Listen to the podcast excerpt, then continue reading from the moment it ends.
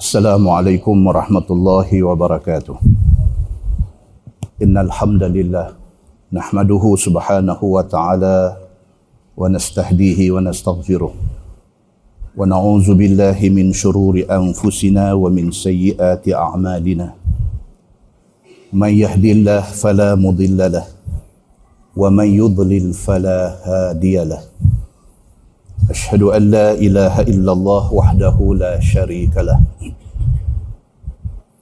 وأشهد أن محمدا عبده ورسوله صلوات الله وسلامه عليه وعلى جميع الأنبياء والمرسلين وعلى آله وصحبه أجمعين أما بعد di dalam sebuah hadis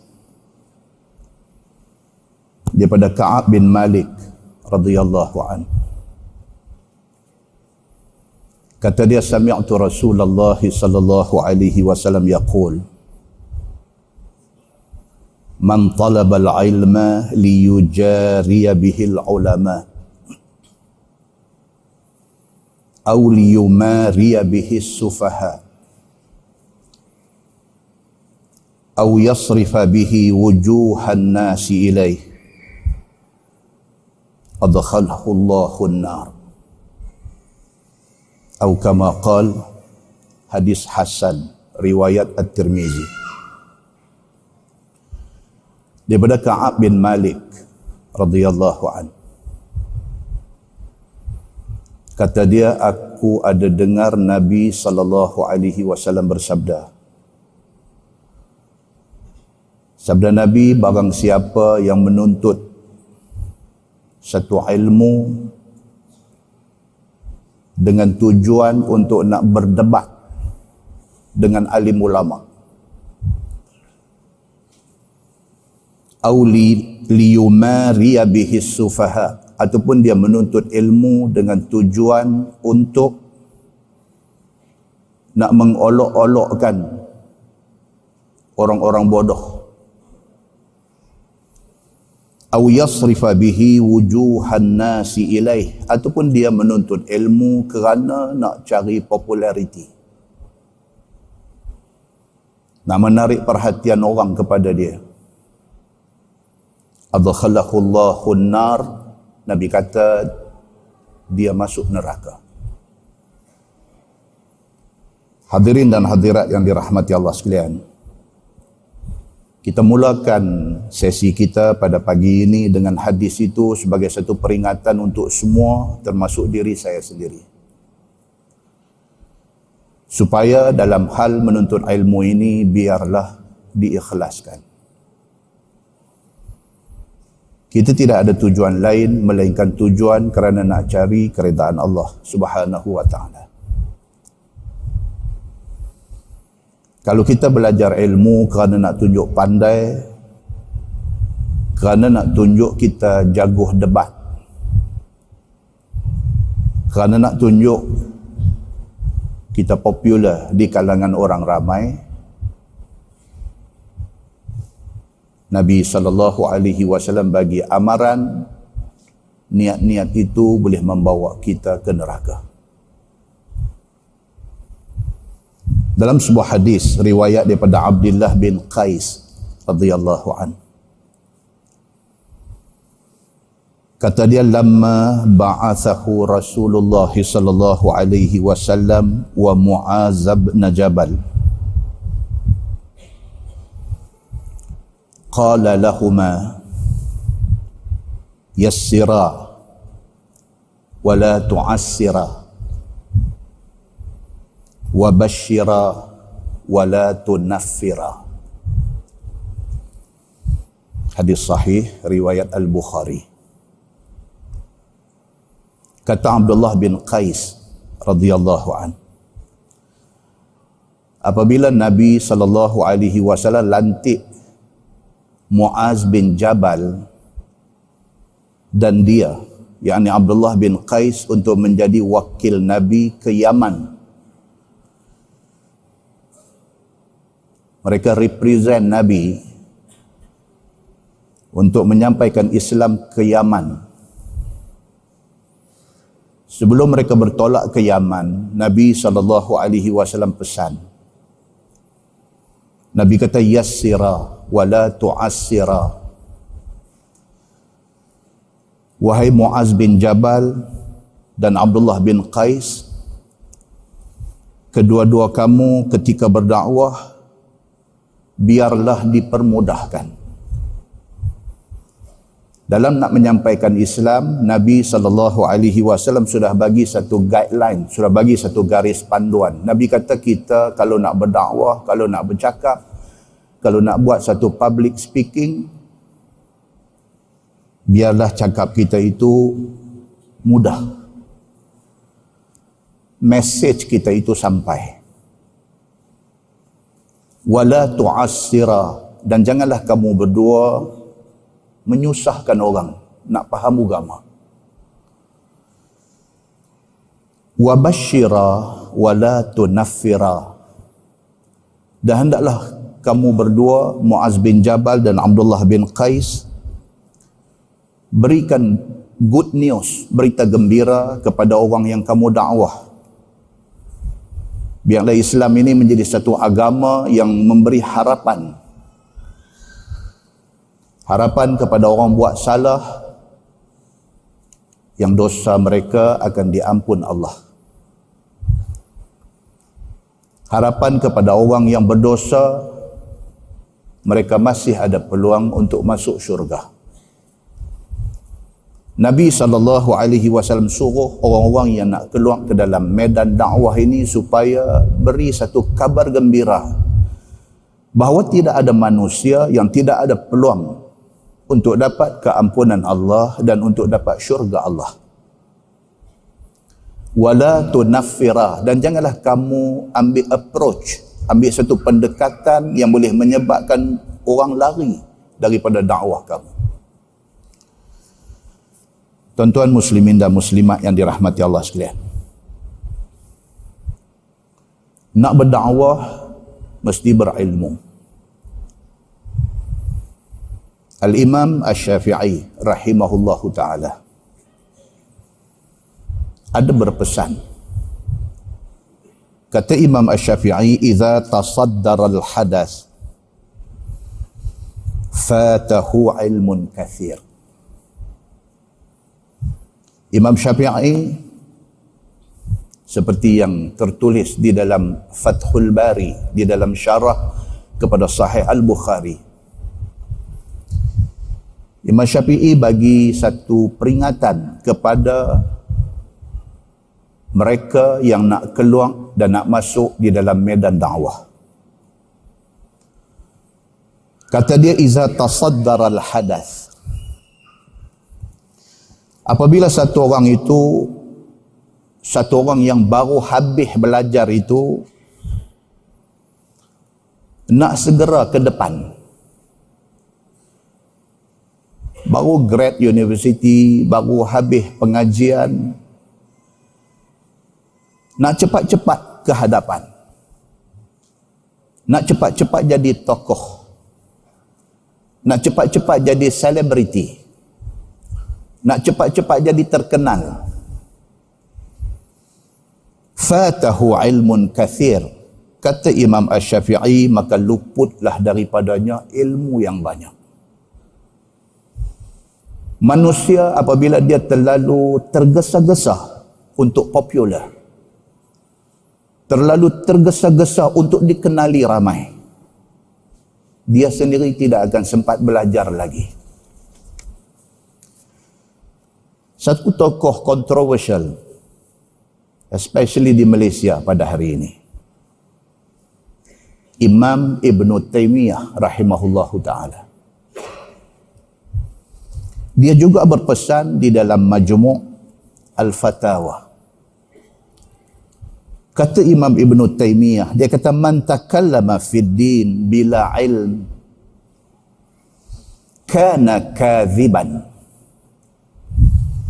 Wa in kana la yata'ammadul kadhib. Al-Imam Ibn Taymiyah dia kata apabila satu orang bercakap tentang agama sedangkan dia tidak ada ilmu Dia sendiri tahu kekurangan dia, dia sendiri tahu knowledge dia tidak cukup, tapi dia nak bercakap tentang agama. Bila ada manusia yang macam ni, dia nak bercakap tentang agama bila ilmin. Sedangkan dia tidak tahu selok belok disiplin ilmu agama. Kana kaziban. Kata Ibn Taymiyah, sudah pasti dia akan berbohong. Kalau kita tak reti tentang bidang engineering, kita nak bagi talk tentang engineering, tak payah engineer, orang biasa pun tahu kita pun bohong. Macam tu dengan hal agama, apabila kita tidak melalui satu proses yang proper dalam bidang agama, tiba-tiba kita nak cakap pandai tentang agama, orang tahu kata kita bohong, orang tahu kata kita lack dari segi knowledge. Apatah lagi orang yang duduk dalam bidang itu, dia tahu kata kita bohong. Wa in kana la yata'ammadul kadhib walaupun dia tidak berniat untuk bohong, tetapi Ibnu Taimiyah kata dia berbohong. Muslimin dan muslimat yang dirahmati Allah sekalian, demikian Islam mengikat kita supaya kita berdisiplin dalam apa-apa bidang yang kita duduk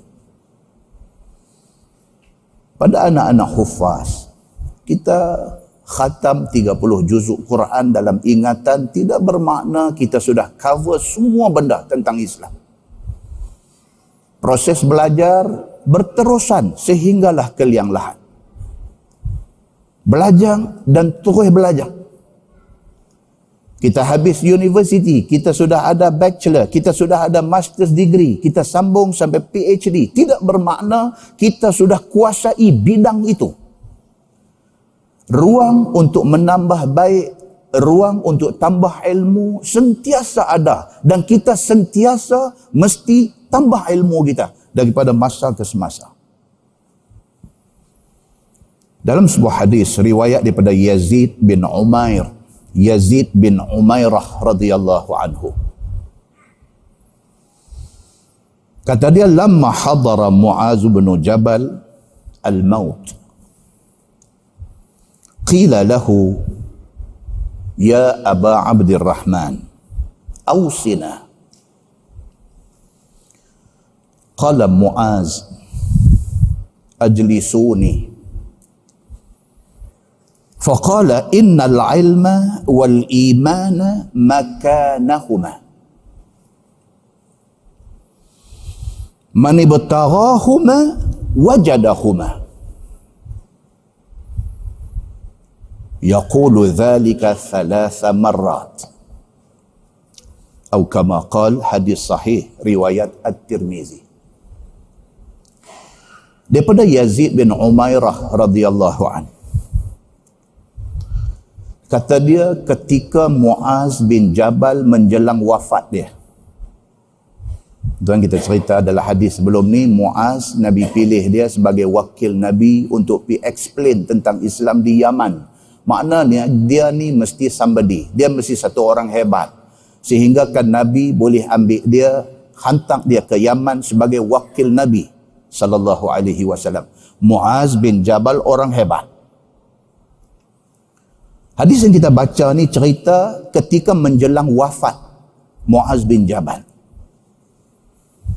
Qila lahu, orang pergi ziarah dia sakit, dia berkata kat dia. Ya Aba Abdurrahman. Dia berkata, wahai Aba Abdurrahman. Itu kunyah. Gelaran kepada Muaz bin Jabal. Ausina. Dia berkata, wahai Muaz, pesanlah apa-apa kat kami satu orang hebat, satu orang berilmu, satu orang kepercayaan Nabi sallallahu alaihi wasallam menjelang wafat dia sudah tentulah orang tak mau lepas walaupun satu second orang tak mau lepas. Orang nak minta apa juga pesan yang dia boleh bagi depa minta. Ausina, dia kata pesanlah apa-apa pun dekat kami. Qala Muaz, kata Muaz bin Jabal dalam keadaan dia sudah sakit benar sudah dekat benar dengan kewafatan dia. Bila orang mai jumpa dia, bila orang minta dia suruh bagi apa-apa pesan kepada mereka, Dia kata ajlisuni, dia kata tolong tolong angkat bagi aku bangkit duduk.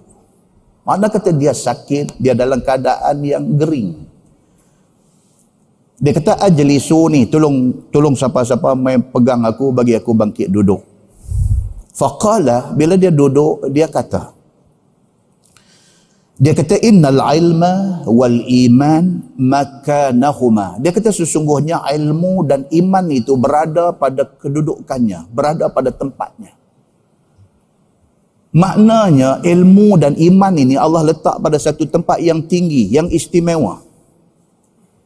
Yang kita tidak akan boleh tanpa berusaha. Tanpa kita berkorban masa, tanpa kita berkorban duit ringgit, tanpa kita menundukkan nafsu malah kita, kita tidak akan dapat ilmu. Kerana iman dan ilmu itu makanahuma. Dia ada tempat dia, dia ada kedudukan dia yang tinggi.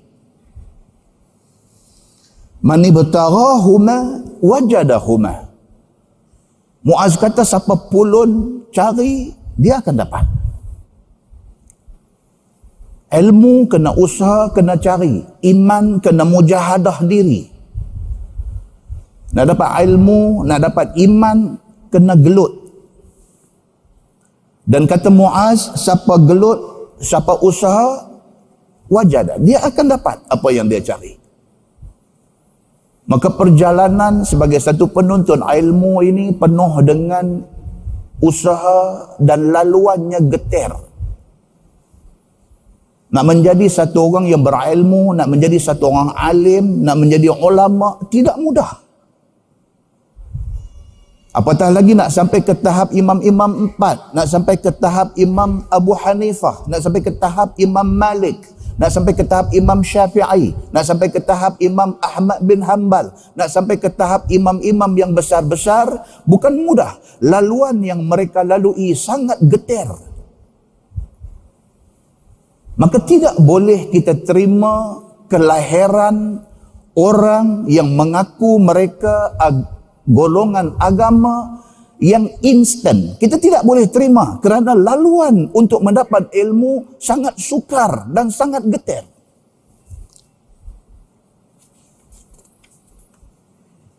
So hati-hati dengan perkara ini.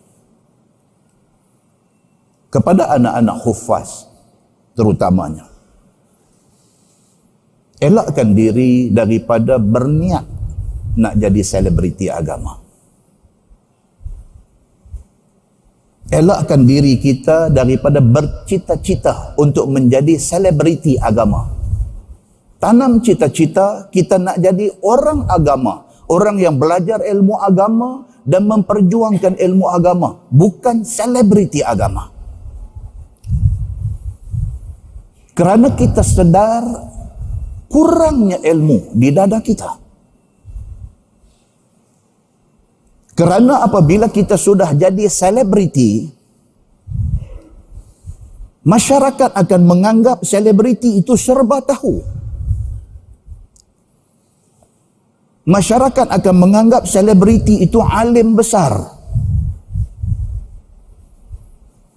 Bahkan lebih teruk di kalangan anggota masyarakat ada yang menganggap selebriti tidak mungkin buat salah. Dengan kekurangan ilmu di dada dengan grammar bahasa Arabnya yang lintang pukang sudah tentu kemungkinan buat salah ada. Tetapi apabila selebriti agama buat salah penyokongnya followernya peminatnya tidak boleh menerima dia buat salah. Dan keadaan akan jadi lebih teruk apabila dia buat salah dia tidak admit dia tidak mengaku kesalahan dia.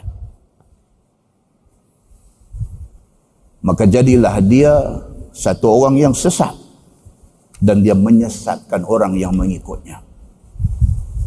Muslimin dan muslimat yang dirahmati Allah sekalian. Umat Islam di dalam dunia hari ini lebih kurang 1.65 bilion orang.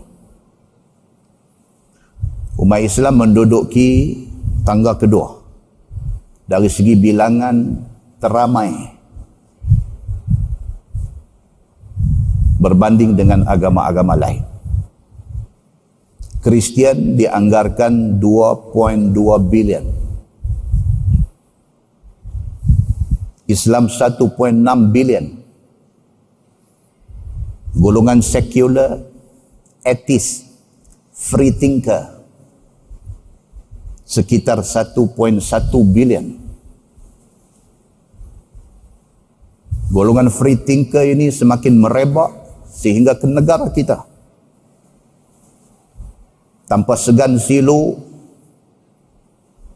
boleh update status di dalam Facebook.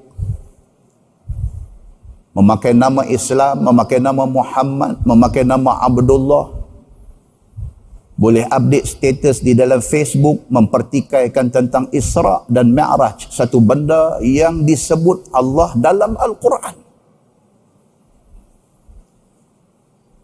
tajuk Isra dan Mi'raj itu diperolok-olokkan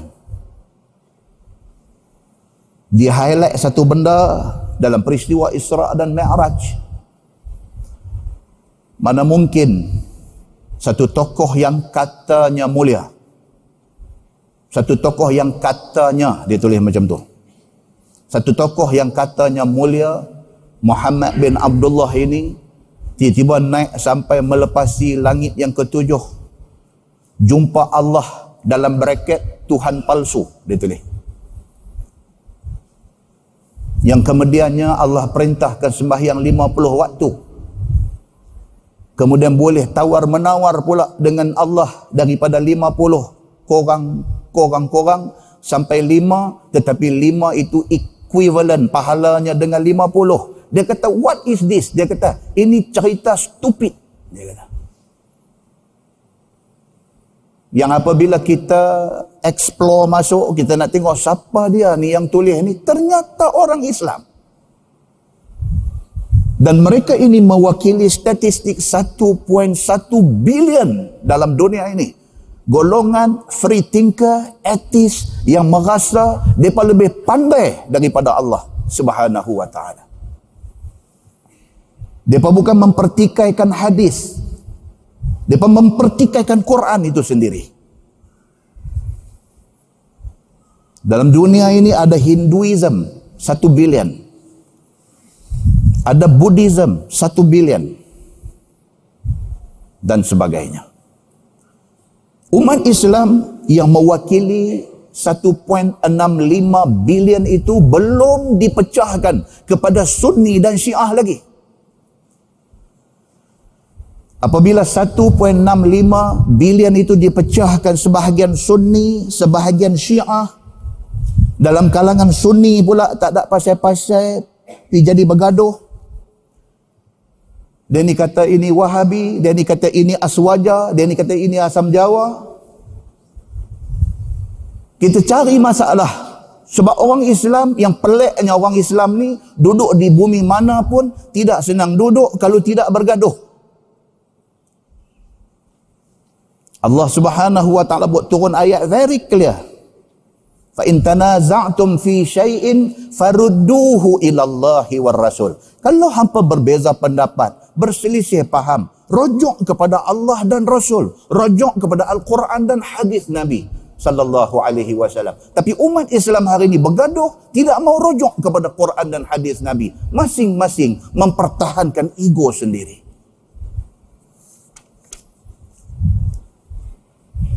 Dalam sebuah hadis riwayat daripada Thauban radhiyallahu an. Kata dia qala Rasulullah sallallahu alaihi wasallam yushikul umam an tada'a alaikum kama tada'al akalatu ila qas'atiha faqala qail wa min qillatin قال رسول الله صلى الله عليه وسلم بل أنتم يومئذ كثير. ولكنكم غثاء كغثاء السيل. وينزعن الله من صدور عدوكم المهابة منكم. وليخزفن الله في قلوبكم الوهن. Faqala qail ya rasulullah wa mal wahnu? Qala rasulullah sallallahu alaihi wasallam hubbud dunya wa karahiyatul maut. Atau kama qal hadis sahih riwayat Abu Daud. Daripada Thauban. Dia kata Nabi sallallahu alaihi wasallam bersabda 1400 tahun dulu Nabi kata yushik Nabi kata dekat dah. 1400 tahun dulu Nabi kata dekat dah. Nak mai satu zaman di mana pada zaman itu orang Islam ini seolah-olah jadi hidangan makanan kepada orang bukan Islam 1400 tahun dulu Nabi kata dekat dah nak main satu zaman di mana pada zaman itu orang Islam ni jadi macam lauk. Duk kena cobek. Duk kena kepak. Duk kena potong. Oleh orang-orang yang bukan Islam. Bila Nabi sallallahu alaihi wasallam kata macam tu satu sahabat tanya Nabi dia kata wa min qillatin nahnu yauma idzin ya Rasulullah. Adakah kami pada masa tu jadi macam tu kerana kami sikit? Adakah orang Islam minority? Adakah orang Islam sikit pada masa tu sehingga menyebabkan orang tak heran kat kita? Sehingga menyebabkan orang buat kat kita lebih kurang. Sehingga kita ni jadi mangsa, jadi lauk mereka. Qala Rasulullah sallallahu alaihi wasallam Nabi jawab Nabi kata antum yauma idzin kathir Nabi kata no pada masa itu hampa ramai pada ketika orang Islam ini diperlakukan, dizalimi, ditindas dan dibuat pelbagai oleh musuh ini, pada ketika itu orang Islam ramai. Nabi kata. Walakinnakum ghutha'un karutha isail. Nabi Nabi kata tapi ramai hampa ni macam buih atas air yang duk hanyut mengalir. Orang Islam ramai tapi ramai yang tidak ada kualiti. Ramai tapi ramai yang tidak ada weight. Ramai miskin. Ramai tidak ada ilmu. Ramai tidak ada makna. Ramai yang tidak menyumbang kepada Islam. Bila Nabi sallallahu alaihi wasallam kata macam tu, Nabi tambah lagi. Nabi kata wala yanza'annallahu min suduri aduwikumul mahabata minkum. Apabila hampa lemah, apabila hampa tak ada, duit tak ada, ilmu tak ada, knowledge tak ada, apa pun tak ada, pada ketika itu Allah cabut daripada hati musuh Islam rasa mahabah, rasa hebat, rasa gerun kepada orang Islam. Mereka tidak melihat orang Islam satu kelompok yang boleh dihormati. Mereka tidak melihat orang Islam sebagai satu kelompok yang digeruni. Mereka tak melihat orang Islam sebagai satu kelompok hebat. Pasal apa orang tengok kita tak hebat? Kerana kita tak hebat.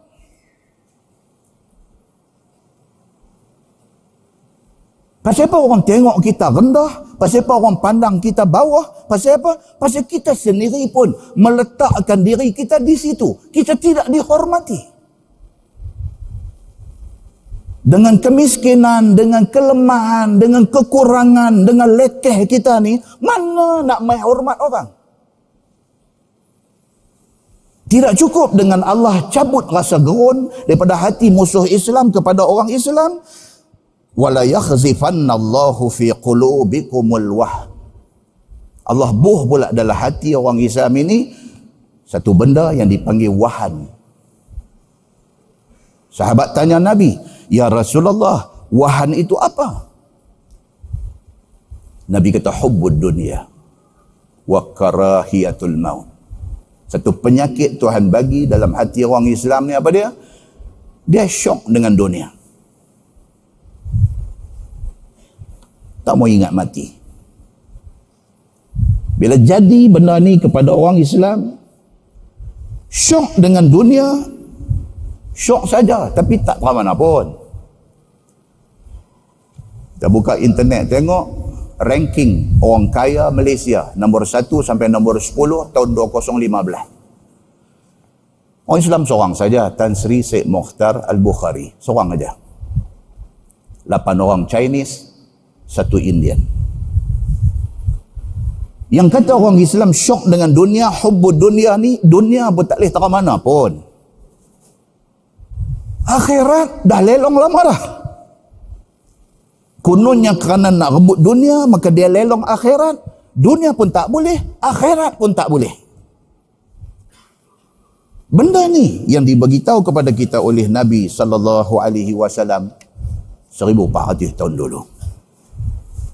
Muslimin dan muslimat yang dirahmati Allah sekalian, umat Islam hari ini dipandang hina, hina di seluruh dunia.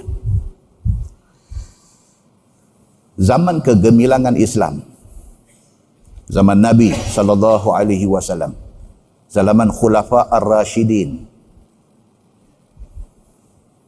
sudah berlalu. Sebut sahaja di dunia mana pun pada hari ini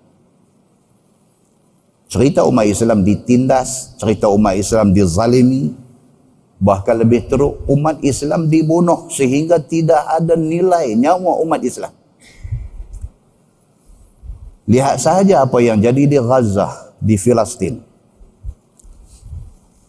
Lihat saja apa yang jadi di Syria, di Yaman. Islam sama Islam. Sunni dan Syiah ini bertuhankan Allah Subhanahu wa taala. Menerima Nabi Muhammad sallallahu alaihi wasallam sebagai nabi. Tapi perbalahan pertelingkahan yang sampai ke tahap tumpah darah. Lihat saja di Burma. Umat Islam Rohingya. Nak selamat nyawa sahaja terkorban. Bukan mati kena bunuh dah mati sambil nak lari. Mati. Hinanya umat Islam di sesetengah negara. Lihat saja konflik selatan Thai. Lihat saja konflik di Filipin di Mindanao. Satu isu yang tidak ada kesudahannya. Tuan-tuan dan puan-puan muslimin dan muslimat yang dirahmati Allah sekalian. Sama-sama kita ambil yang tibar umat Islam di Malaysia lebih lagi ambil i'tibar lengkapkan diri dengan ilmu. Kuatkan ekonomi umat kita. Jangan lupa dan jangan tinggal dan berpegang teguhlah dengan agama. Mudah-mudahan kita terpelihara. Islam tidak suruh kita orang Islam bermusuhan dengan non-muslim. Tak pernah suruh Bahkan Islam suruh supaya kita dengan non-muslim ini biar kita ini berkawan dengan mereka. Dengan berkawan itu, kita boleh explain Islam kepada mereka. Kita nak bagi tahu kepada mereka, kata Islam ini satu agama rahmatun lil alamin. Satu agama yang membawa rahmat bukan saja kepada mereka bukan saja kepada orang Islam, bukan saja kepada non-Muslim, bahkan kepada dunia. Islam ni nak bawa rahmat. Tapi malangnya, kita tak boleh nak menterjemahkan rahmat Islam itu kepada mereka. Dalam sebuah hadis riwayat daripada Aisyah radhiyallahu anha. Kata dia sami'tu min Rasulillah sallallahu alaihi wasallam yaqul fi baiti hadha. اللهم من ولي من أمر أمتي شيئا فشق عليهم. فاشقق عليه. ومن ولي من أمر أمتي شيئا فرفق بهم. فارفق به. أو كما قال حديث صحيح رواية إمام مسلم. Aisyah radhiyallahu anha isteri Nabi sallallahu alaihi wasallam. Dia kata waktu Nabi doa ada di rumah dia, dia ada dengar Nabi berdoa. Nabi kata Allahumma man waliya min amri ummati syai'an fashaqqa alaihim fashquq alaih. Nabi doa Nabi kata ya Allah ya Tuhanku siapa-siapa daripada kalangan umat aku yang ditakdirkan menjadi pemimpin kepada umat aku Nabi doa di rumah Aisyah. Nabi doa ada di rumah Aisyah. Nabi angkat tangan Nabi doa. Ya Allah ya Tuhanku. Kalaulah ada di kalangan umat aku ni yang terpilih jadi pemimpin. Dan mereka diamanahkan untuk memimpin umat aku. Fashaqqa alaihim. Tiba-tiba dengan kerusi pemimpin itu. Mereka memberi masyakkah. Mereka memberi susah. Mereka menyulitkan keadaan umat aku. fashquq alaih sulitkan hidup dia Nabi kata ya Allah kalau daripada kalangan umat aku ada yang terpilih untuk jadi pemimpin yang menjaga hal ehwal orang Islam. Tiba-tiba dengan kuasa dengan kerusi dia dia memberi susah kepada orang Islam. Nabi kata susahkan hidup dia. Man waliya min amri ummati syai'an farafaqa bihim. Farfuq bih. Nabi Nabi kata tapi kalau sekiranya ada di kalangan umat aku yang terpilih diberi amanah untuk menjadi pemimpin dan dia memberi kesenangan memudahkan urusan umat aku mudahkan hidup dia Nabi kata. Muslimin dan muslimat yang dirahmati Allah sekalian siapapun kita pemimpin negara ke kita pemimpin negeri ke kita pimpinan syarikat korporatkah kita ni? Atau apa saja kita ni? Bantulah saudara seagama dengan kita. Muslimin dan muslimat yang dirahmati Allah sekalian. Kesian kepada Nabi sallallahu alaihi wasallam. Dalam sebuah hadis riwayat daripada Sa'ad bin Abi Waqqas radhiyallahu an. Kata dia anna Rasulullah sallallahu alaihi wasallam aqbala zata yaumin min al-aliyah hatta iza marra bi masjidin bani muawiyah dakhala faraka'a fihi raka'atain wa sallayna ma'ahu wa da'a rabbahu tawilan summa sarafa ilaina faqala an-nabi sallallahu alaihi wasallam sa'altu rabbi فأعطاني ثنتين ومنعني واحدة. سألت ربي ألا يهلك أمتي بالسنة فأعطانيها. وسألته ألا يهلك أمتي بالغرق فأعطانيها.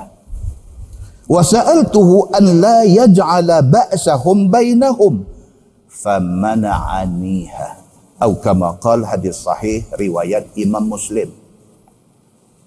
Kata Sa'ad bin Abi Waqqas satu hari Nabi balik daripada satu kawasan aliyah satu kawasan tinggi. Waktu Nabi bypass masjid Bani Muawiyah. Nabi nak lintah masjid Bani Muawiyah Nabi singgah. Nabi semayang dua rakaat Lepas Nabi sembahyang dua rakaat, Nabi doa. Doa Nabi itu tawilan, kelihatan panjang. Nabi doa ni nampak panjang. Summan sarafa ilaina habis Nabi balik kat sahabat ada-ada. Nabi bagi tahu, Nabi kata aku doa, aku minta dekat Tuhan tiga benda. Dua, Tuhan jawab dan dan kata approve. Lulus. Satu, tak lepas. Aku minta kepada Allah Subhanahu wa taala supaya janganlah umat aku dibinasakan dengan kemarau panjang. Allah kata okey. Umat Nabi Muhammad tidak akan mati kebuluran kerana kemarau panjang. Kemarau ada tapi tidak membinasakan. Aku minta kepada Allah Subhanahu wa taala supaya umat aku tidak dibinasakan dengan banjir besar. Allah kata okey.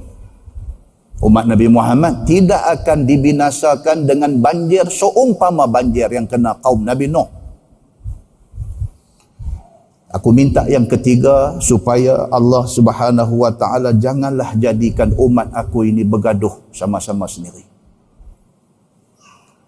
Fama famana'aniha maka Allah tidak terima permintaan ini. Muslimin dan muslimat yang dirahmati Allah. 1400 tahun dulu Nabi takut benda ni. Nabi takut umat dia pada satu hari bercakaran, bergaduh, berbalah, bawa sampai tumpah darah. Sedangkan saudara seagama. Nabi bimbang Nabi takut benda ni jadi. 1400 tahun dulu Nabi takut. Hari ini porak peranda muslimin dan muslimat yang dirahmati Allah sekalian. Macam mana kita nak tunjukkan Islam ini agama rahmatun lil alamin? Kalau kita sama kita bergaduh macam mana kita nak rasa rahmat Islam kalau kita sendiri tidak pernah menikmati rasa rahmat itu. Sedihnya kita hari ini, kita menjadi fitnah kepada agama kita sendiri. Orang bukan Islam, tidak respect Islam kerana kita. Kita mempamerkan satu contoh tidak baik kepada orang bukan Islam. Kita tunjuk diri kita lekeh. Kita tunjuk kita koman. Dan maaf cakap, kita tunjuk kita bodoh di depan mereka. Enough is enough. Perbalahan tidak akan selesaikan masalah. Buang ego daripada hati kita. Ingatlah, iblis terkelung daripada syurga kerana ego. Allah Subhanahu wa taala sebut dalam Quran, A'udzubillahi minasyaitonir rajim. Wa idh qulna lil malaikati isjudu li Adam fasajadu illa iblis. Aba wastakbar wa kana minal kafirin. Sadaqallahul azim. Tuhan kata dan ingatlah ketika kami perintahkan malaikat supaya sujud sujud maksudnya hormat maksudnya bagi respect kepada Adam. Fasajadu. Malaikat pakat sujud maksudnya pakat bagi respect. Muliakan Adam alaihi salam. Illa iblis. Melainkan iblis berdiri bercekak pinggang. Dia adalah hadis muslim kata.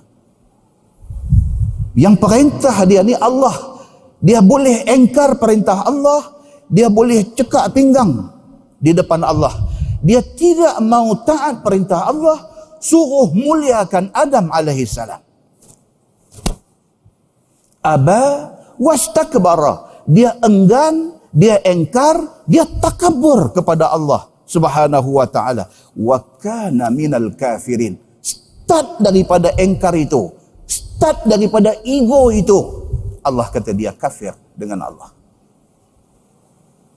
Kalau sifat ego menyebabkan iblis dicop sebagai kafir dan dihambat keluar daripada syurga, kenapa kita sampai hari ini masih nak simpan sifat ego di dalam hati kita? Muslimin dan muslimat yang dirahmati Allah sekalian. Dalam sebuah hadis riwayat daripada Abdullah bin Mas'ud radhiyallahu anhu.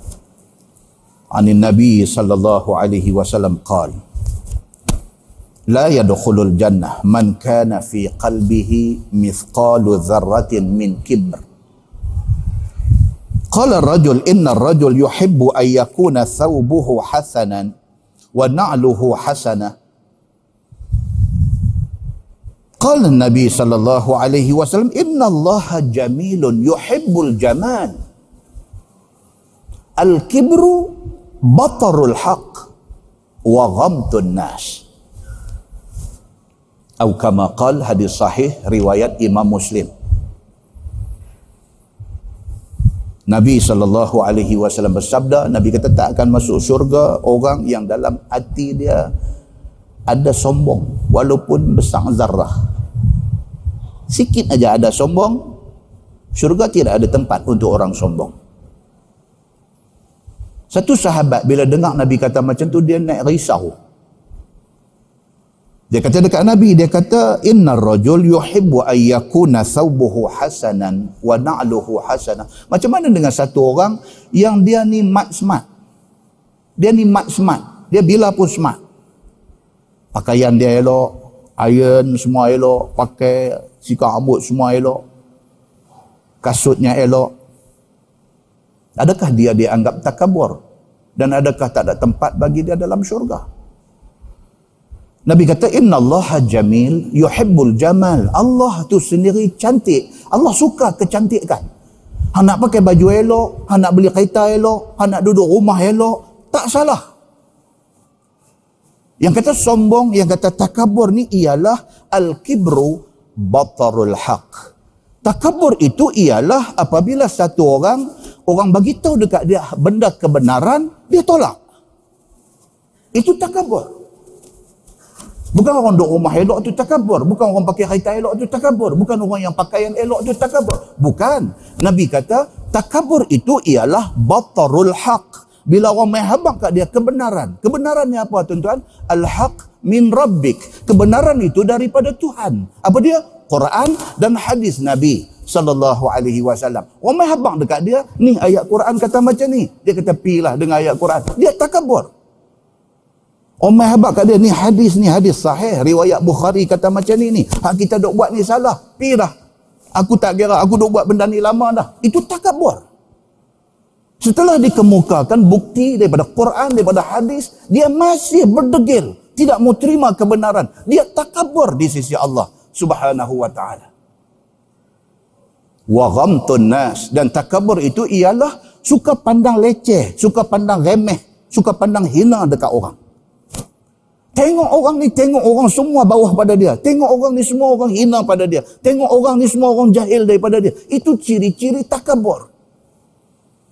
Kerana ada benda ni dalam diri kita, kerana itulah bergaduh kita ni tak selesai cerita. Muslimin dan muslimat yang dirahmati Allah sekalian.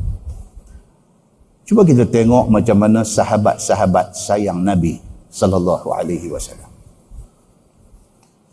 Mereka sayang Nabi pasal apa? Pasal Nabi ni satu orang yang humble. Satu orang yang merendah diri. Satu orang yang dunia ni tak melekat di hati. An Aisyah radhiyallahu anha qalat dakhaltu ala Abi Bakr radhiyallahu anhu faqala fi kam kaffantumun Nabi sallallahu alaihi wasallam qalat fi thalathati athwabin bidin سحولية. ليس فيها قميص ولا عمامة. وقال لها في أي يوم توفي رسول الله صلى الله عليه وسلم؟ قالت يوم الاثنين. قال فأي يوم هذا؟ قالت يوم الاثنين. قال أرجو فيما بيني وبين الليل. Ila akhir hadis atau kama qal hadis sahih riwayat al-Bukhari. Aisyah cerita hadis ini cerita tentang Sayyidina Abu Bakar As-Siddiq bapa dia ketika menjelang wafat. Aisyah pergi dekat bapa dia. Bila Aisyah duduk tepi kepala Sayyidina Abu Bakar, bapa dia. Abu Bakar tengok Aisyah mai, soalan pertama dia tanya Aisyah. Dia kata fi kam kafantumun Nabi sallallahu alaihi wasallam. Dia kata Nabi sallallahu alaihi wasallam masa wafat dulu hampa kapan dia berapa helai kain? Tuan-tuan, sayang. Sayang ni. Saat kritikal, masa-masa kecederaan menjelang kewafatan dia, ingatan dia masih kepada Nabi sallallahu alaihi wasallam. Dia tak ingat benda lain. Tidak ada lagi keutamaan dalam hidup dia pada masa itu. Melainkan dia nak cari keredaan Allah. Melainkan cinta dia pada Nabi. Bila Aisyah mai duduk sebelah dia, Aisyah ini anak dia. Aisyah ni isteri Nabi sallallahu alaihi wasallam. Bila Aisyah mai duduk, dia celak mata tengok Aisyah. Soalan pertama dia tanya. Dia kata Aisyah, dia kata masa Nabi wafat dulu, kapan Nabi berapa helai kain? Aisyah kata fi thalathati athwabin bidin suhuliyah. Aisyah kata Nabi dikafankan dengan tiga helai kain putih buatan Yaman. Laisa fiha qamis wala imamah. Nabi dikafankan tidak pakai jubah, tidak pakai qamis. Nabi dikafankan dengan kain saja tiga helai. Kan setengah orang mati dia bagi pakai baju apa semua. No, Nabi tiga helai kain saja. Kain bidin yang color putih yang dibuat daripada Yaman. Nabi tidak dipakaikan kamis wala imamah dan tidak dililit serban atas kepala Nabi. Qala laha Abu Bakar. Sayyidina Abu Bakar bila dengar Aisyah kata lagu tu, dia tanya lagi. Dia kata fi ayyi yaumin fi Rasulullah sallallahu alaihi wasallam. Dia kata Aisyah, Nabi dulu wafat hari apa? Tuan-tuan. Ingatan dia pada Nabi saja.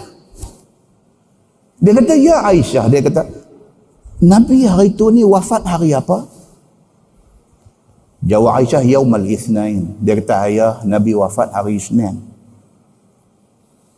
Kata Abu Bakar, fa'ayu yaum hadha. Dia kata, Aisyah, hari ini hari apa? Tuan-tuan, orang sakit. Orang nazak ni, dia tak tahu dah hari apa, pukul berapa, apa-apa, dia tak ingat dah. Dia duduk bergelut dengan sakarat. Dia kata Aisyah hari ini hari apa? Aisyah kata Yaumul Ithnain. Dia kata ayah hari ini hari Isnin. Qal kata Sina Abu Bakar arju fi ma baini wa bainal lail. Dia kata ya Allah aku harap biarlah aku mati sebelum malam ni. Aku nak mati sama hari macam Nabi mati.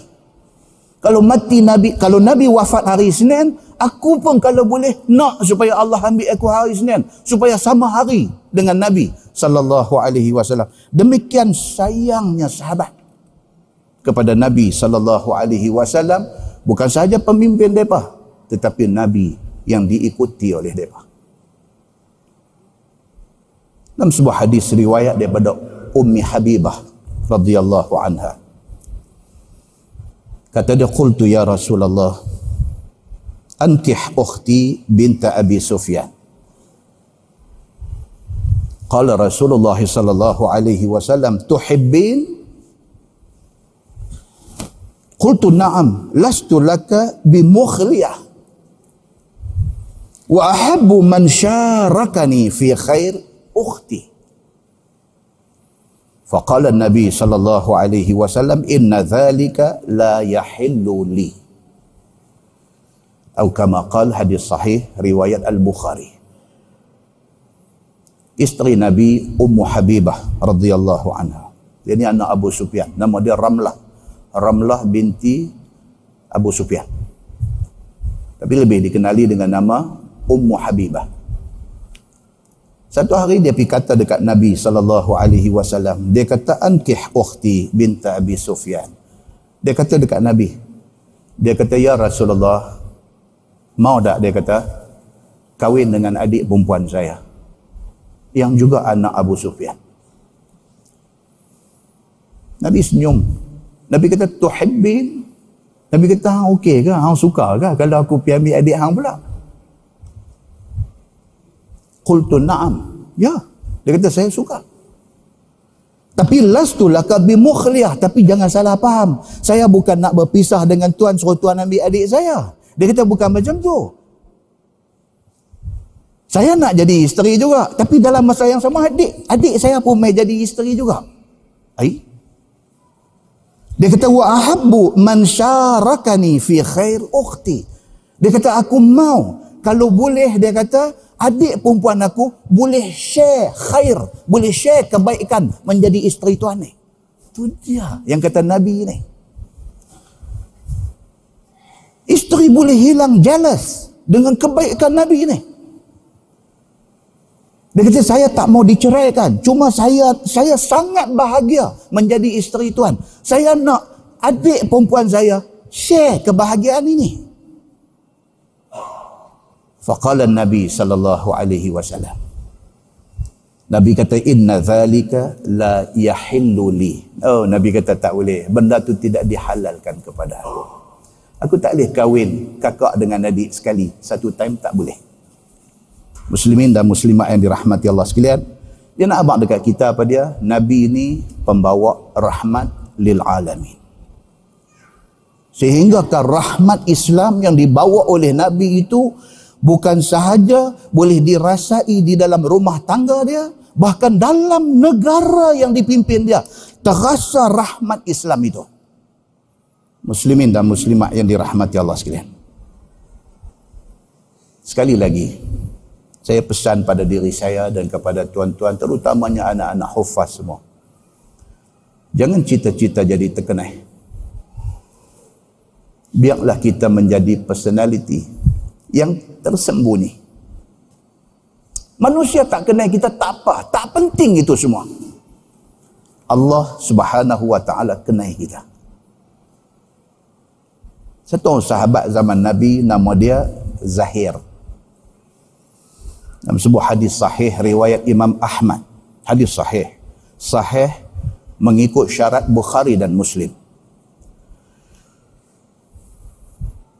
Dia cerita pasal satu orang laki-laki nama Zahir. Dia orang badui. Dia bukan orang pekan. Dia orang badui. Orang dusun. Orang kampung. Cuma dia ni ni kalau dia mai ke Madinah, dia bawa lah buah tangan bagi dekat Nabi. Dan Nabi pula tiap-tiap kali Zahir ni nak balik, Nabi SAW akan bagi bekal kat dia untuk bawa balik.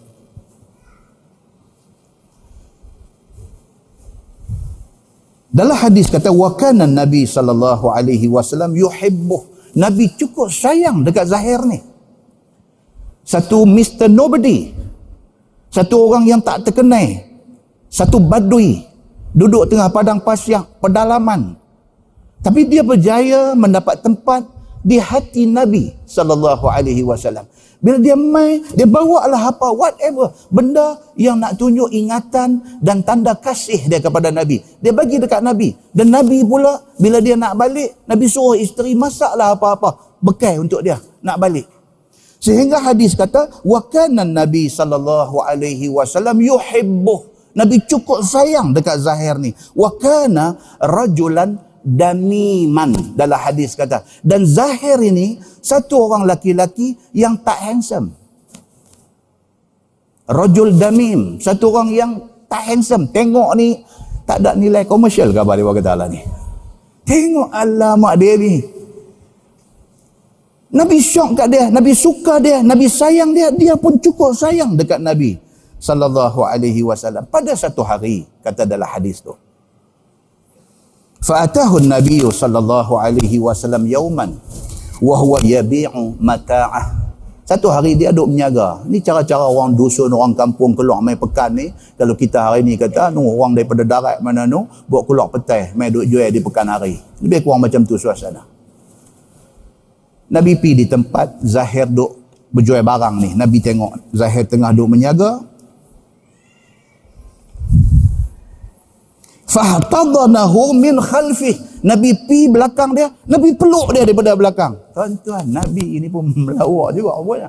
Tapi melawak lagu tu lah. Tak macam kita-kita ni melawak karut tuan-tuan. Dia melawak ni dia ada batas sempadan dia. Dia ada limitation. You don't go too far. Because orang akan kata you bodoh dan memperbodohkan orang Nabi SAW pergi tempat Zahir duk menjual di pekan hari ini. Nabi pergi, Nabi peluk dia daripada belakang. Wahuwa la yubsiruh. Zahir ni tak tahu siapa ni. Dia tak tengok, dia tak nampak siapa yang main peluk dia kat belakang ni. Dia tak nampak. Kata Zahir, dia kata arsil ni. Eh, dia kata lepas aku. Ni apa duk main melawak, main duk peluk-peluk belakang ni. Dia kata arsil ni, lepas aku. Man hadha? Dia kata siapa ni? Duk main pegang-pegang aku macam ni. Orang darat tuan-tuan. Dia kasar lah. faltafata fa'arafa nabi sallallahu alaihi wasallam. Bila nabi lepas dia dia beralih-alih tengok ya Allah nabi rupanya yang mai peluk dia. Dalam hadis tu kata apa? Zahir kata dia kata kalau aku tahu yang peluk aku nabi ni aku biang belakang aku duduk berdempek dengan dada nabi bagi lama tak apa dia kata. Tapi saya aku tak tahu kata nabi muslimin dan muslimat yang dirahmati Allah sekalian Kemudian Nabi sallallahu alaihi wasallam kata dalam hadis tu bagi tahu Nabi melawak Nabi kata may yashtaril abda. Nabi kata ni, Nabi kata ni, siapa nak beli ni hamba ni? Siapa nak beli hamba ni? Bagi tahu. Nabi melawak.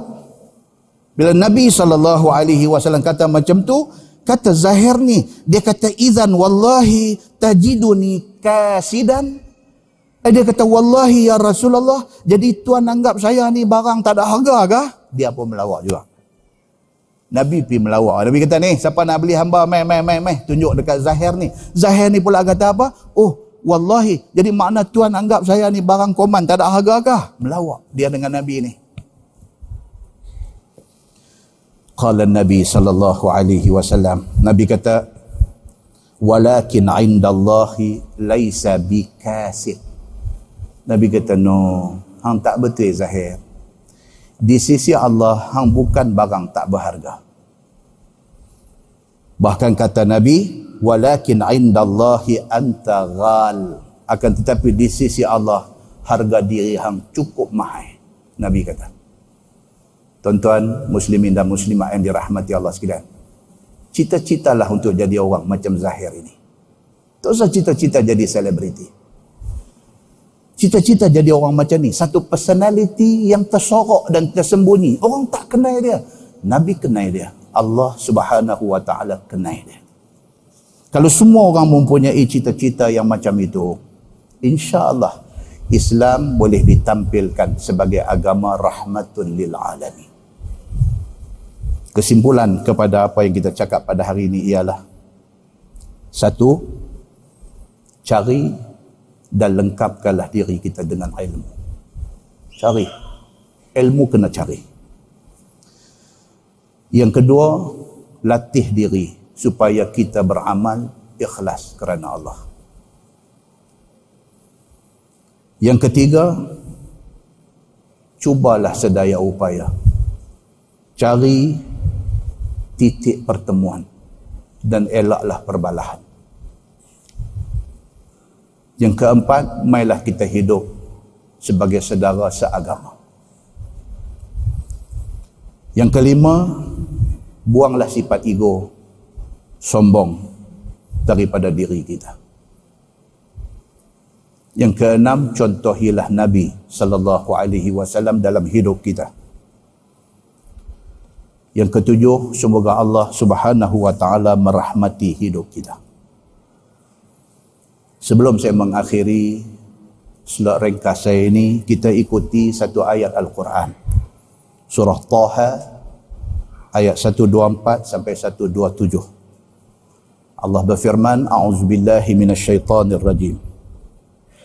Wa man a'rada an dzikri fa inna lahu ma'ishatan dhanka wa nahsyuruhu yawmal qiyamati a'ma. قال ربي لما حشرتني أعمى وقد كنت بصيرا. قال كذلك أتتك آياتنا فنسيتها. وكذلك اليوم تنسى. وكذلك نجزي من أسرف. ولم يؤمن بآيات ربه. Wal azabul akhirati ashaddu wa abqa. Sadaqallahul azim. Tuhan kata bang siapa yang berpaling daripada peringatan aku? Kita hari-hari kita dengar Quran kita dengar hadis. Kalau pergi masjid lagi banyak kita dengar. Kalau kita sibuk tak dan dalam kereta radio bagi tahu ceramah dan sebagainya Kemudahan hari ini duduk depan internet saja boleh tengok live TV. Mau tak mau, itu saja. Kalau kita satu orang yang berpaling daripada peringatan Tuhan. peringatan domai ni kiri kanan yang berhormat Datuk Malik Kasim usahakan ijtima' hufaz ini usaha yang sangat murni once a year setahun sekali anak-anak hufaz diraikan dimuliakan. Dislotkan masuk dengan program-program pengisian agama. Duduk dalam satu masjid yang kondusif yang fully air conditioned dalam keadaan santai kita mengikuti tazkirah mengikuti peringatan agama. Wa man a'rada an dhikri Tuhan kata tapi kalau siapa yang cuba berpaling daripada peringatan aku fa inna lahu ma'isyatan danka di hari akhirat esok bahkan di atas dunia ni lagi dah dia akan melalui satu kehidupan yang sempit kelihatan pada luaran macam orang senang, macam orang kaya. Tapi dia dengan Allah Ta'ala yang tahu betapa gundah gulananya hati dia.